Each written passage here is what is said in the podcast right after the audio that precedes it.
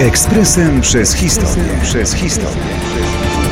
21 lutego 1972 roku prezydent USA Richard Nixon rozpoczął tygodniową wizytę w Chinach.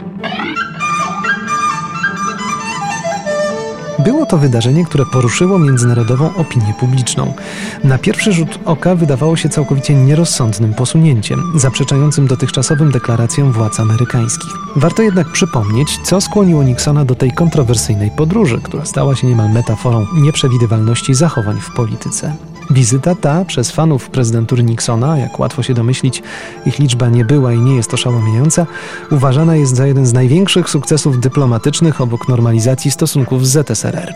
Gdyby nie Henry Kissinger, doradca do spraw bezpieczeństwa, który wcześniej w tajemnicy odwiedził Pekin, pewnie wizyta Nixona nie doszłaby do skutku. Kissinger wybadał teren i nakłaniał prezydenta do tej podróży. Oczywiście względy gospodarcze z całą pewnością odegrały swoją rolę. Ponieważ wcześniej opinia publiczna nie była szczegółowo informowana o zamiarach Nixona, konsternacja po ogłoszeniu tej wiadomości była ogromna.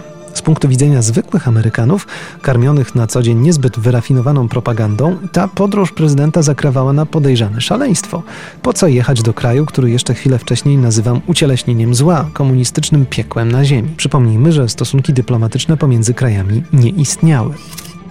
Po przylocie do Pekinu Nixon spotkał się oczywiście z Mao, wspólnie zaś z premierem Chin zwiedził Wielki Mur Chiński. Politycznym finałem wizyty było wydanie tzw. Tak komunikatu szanghajskiego, który normował wiele spornych kwestii, m.in. amerykańską obecność wojskową na Tajwanie. Jak wiemy jednak Amerykanie chętnie przyjeżdżają, natomiast mniej chętnie wyjeżdżają. Ostatecznie dopiero za prezydentury Cartera udało się wprowadzić tam sugerowane przez dokument zmiany. Ekspresem przez historię. Przez historię.